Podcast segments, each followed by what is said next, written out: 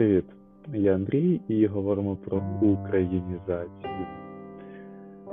Як на мене, дуже дивно і навіть смішно уже зараз чути з деяких телеканалів про якусь умовну насильницьку українізацію. Що ж воно таке? Українізація це пропагування і нав'язування певною мірою всього українського, культури, мови і от того от всього. Але, як на мене, варто зазирнути трохи глибше і згадати історію нашої держави, а саме одну суцільну окупацію різними формами Російської імперії.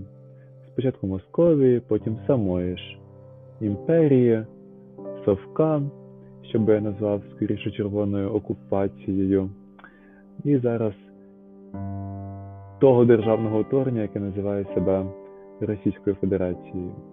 Так от, зважаючи на те, що українська і українське постійно придушувалось або заборонялось, коли у приїжджих не, не, формувалась повага до українського, до мови, традиції, культури того народу, який проживає на цій землі, коли пропагувалось і нав'язувалось російське, то, як на мене, було б куди доцільніше використовувати термін дерусифікація.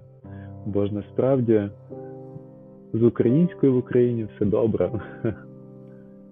Ми маємо лише деякі непорозуміння з іншою сусідньою мовою, яка ніяк не знайде мир і спокій або упокій.